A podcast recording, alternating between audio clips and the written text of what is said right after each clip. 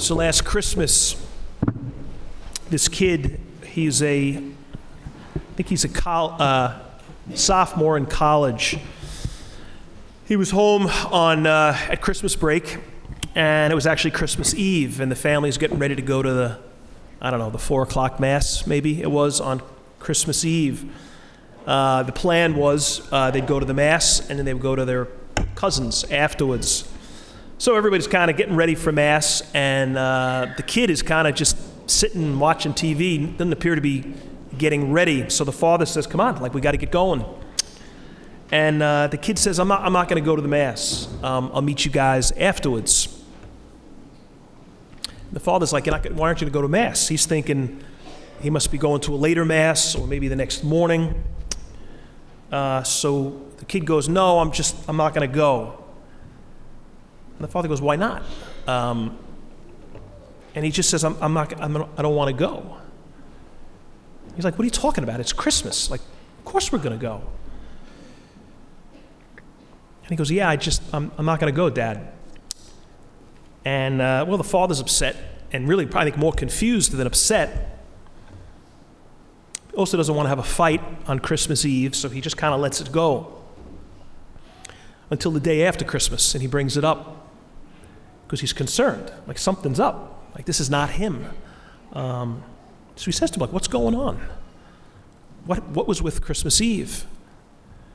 And the kid just says, uh, I don't know.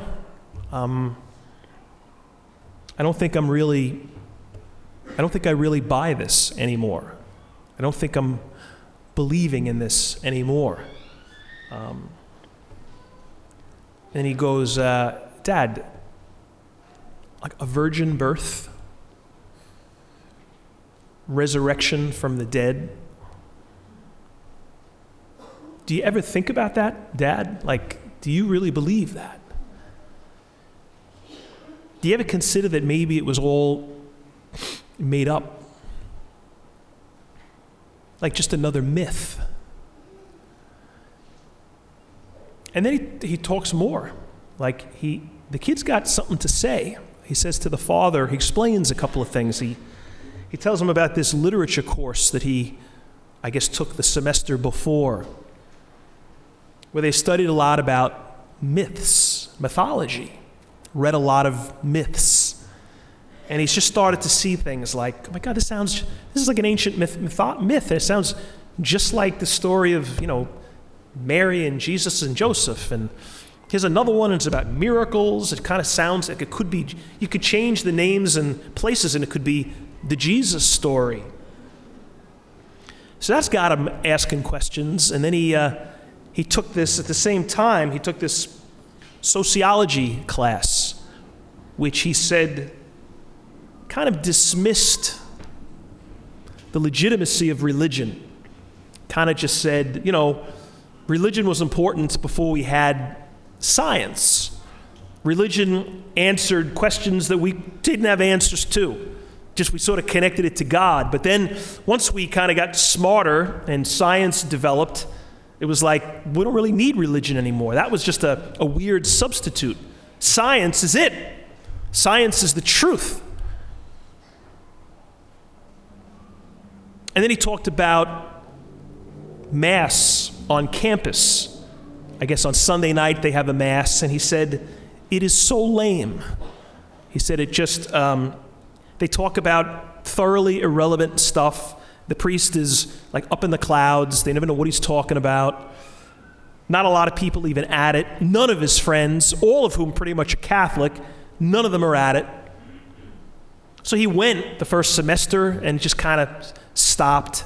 And then, and I think this was the biggest, he said he, this kid plays rugby and a teammate's little little sister died this summer, or the you know this six months before, of cancer. So it was kind of like you know, how did God let her die of cancer? She was like 11. So it was kind of this, I think, like this perfect storm of reasons to doubt. Like it's really, it's all about science.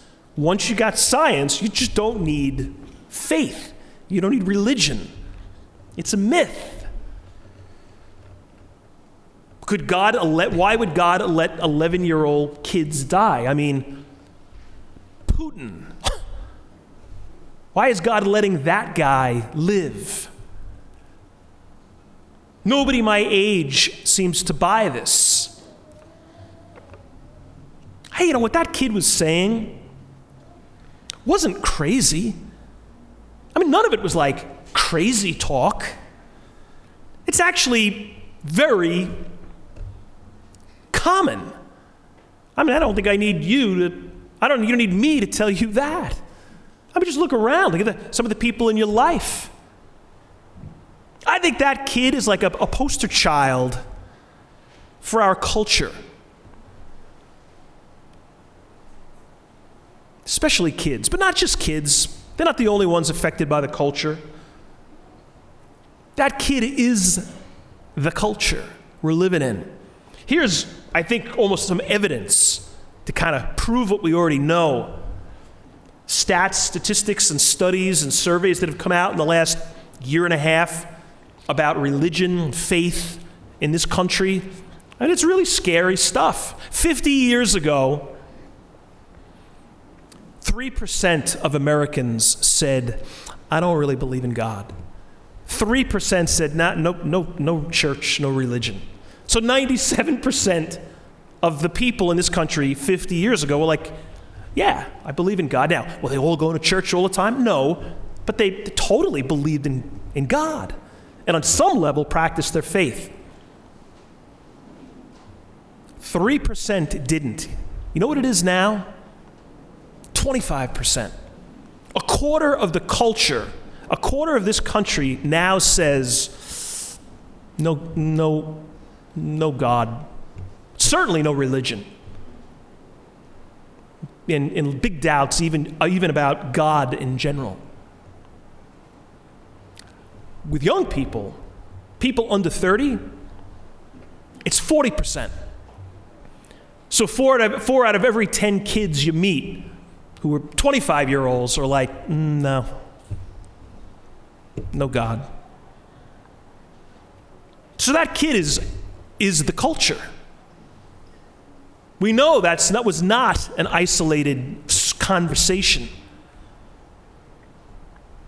It's a little troubling on an Easter morning, isn't it?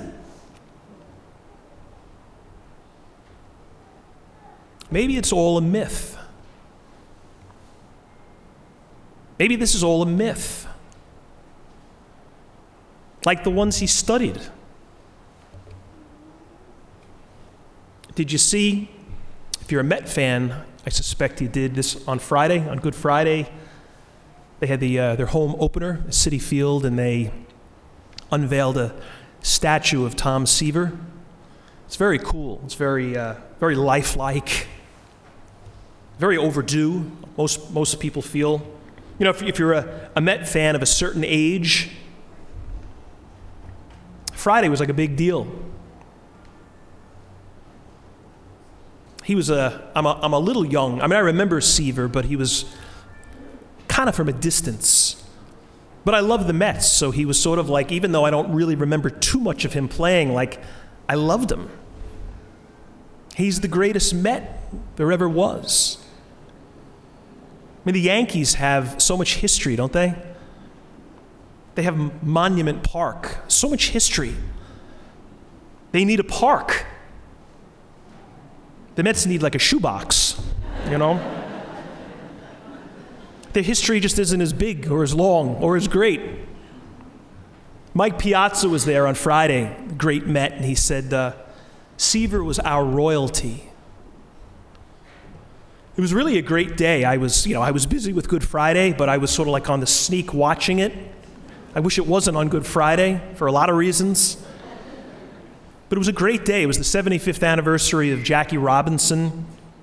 75 years ago on Friday, he broke into the majors, he broke the color barrier. Everybody, everybody in the majors wore number 42. What a tribute. His number's been retired like, no one can wear 42 anymore.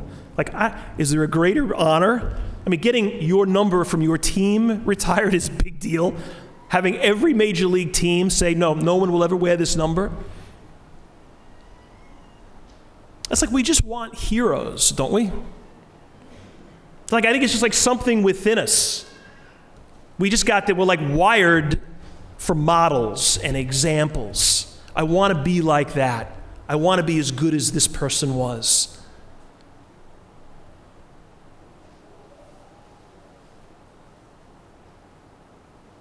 You know, there's a story about Jackie Robinson. Some of you, I'm sure, have heard it.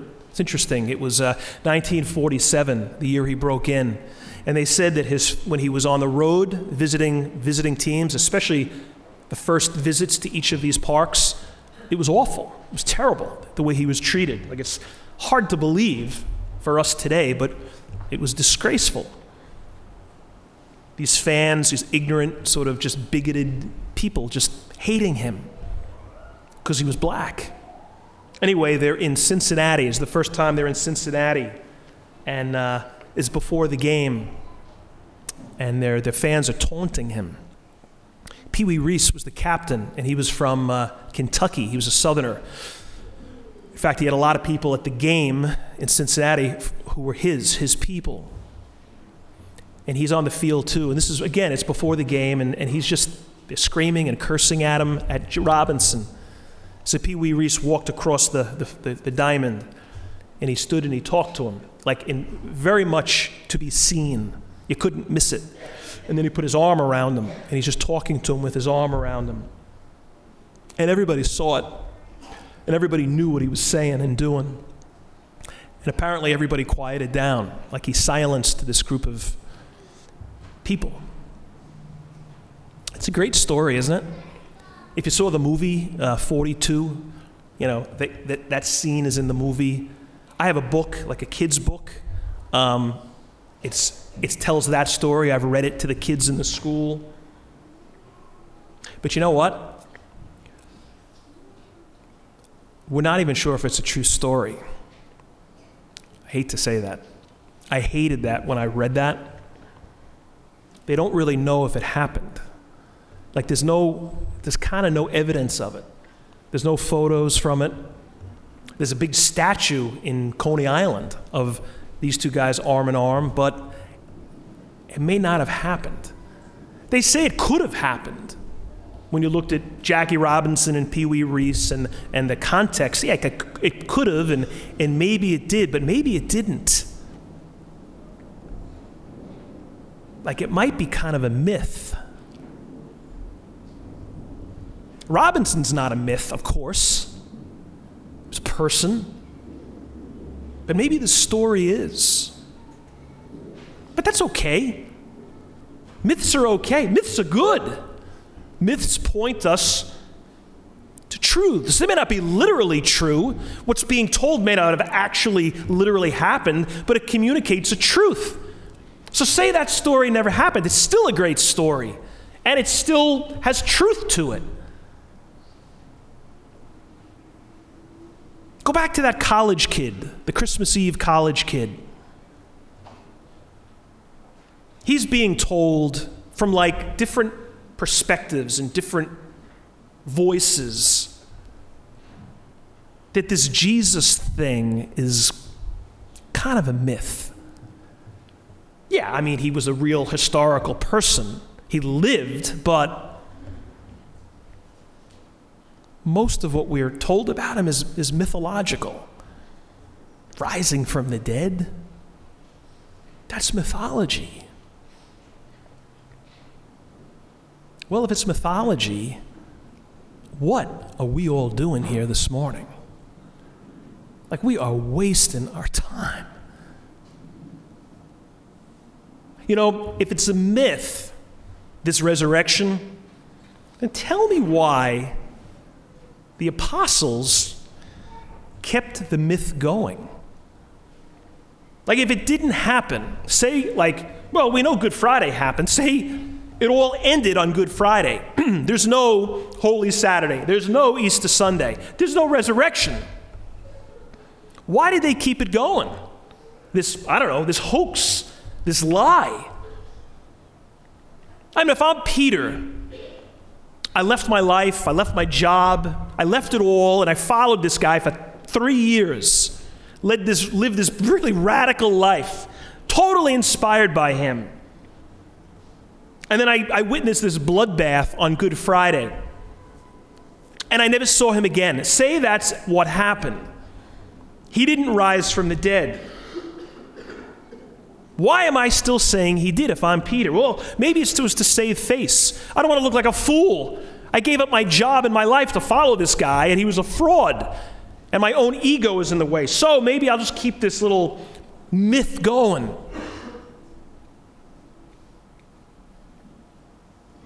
But he died. He died for the myth.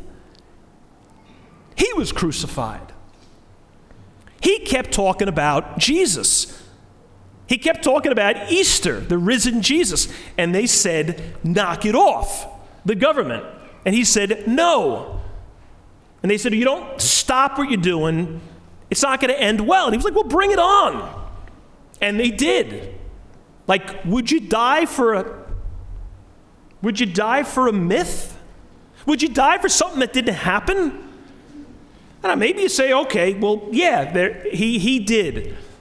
By the way, so do the other remaining, or nine or ten apostles. They were all murdered too for telling the world that, no, no, this guy rose from the dead.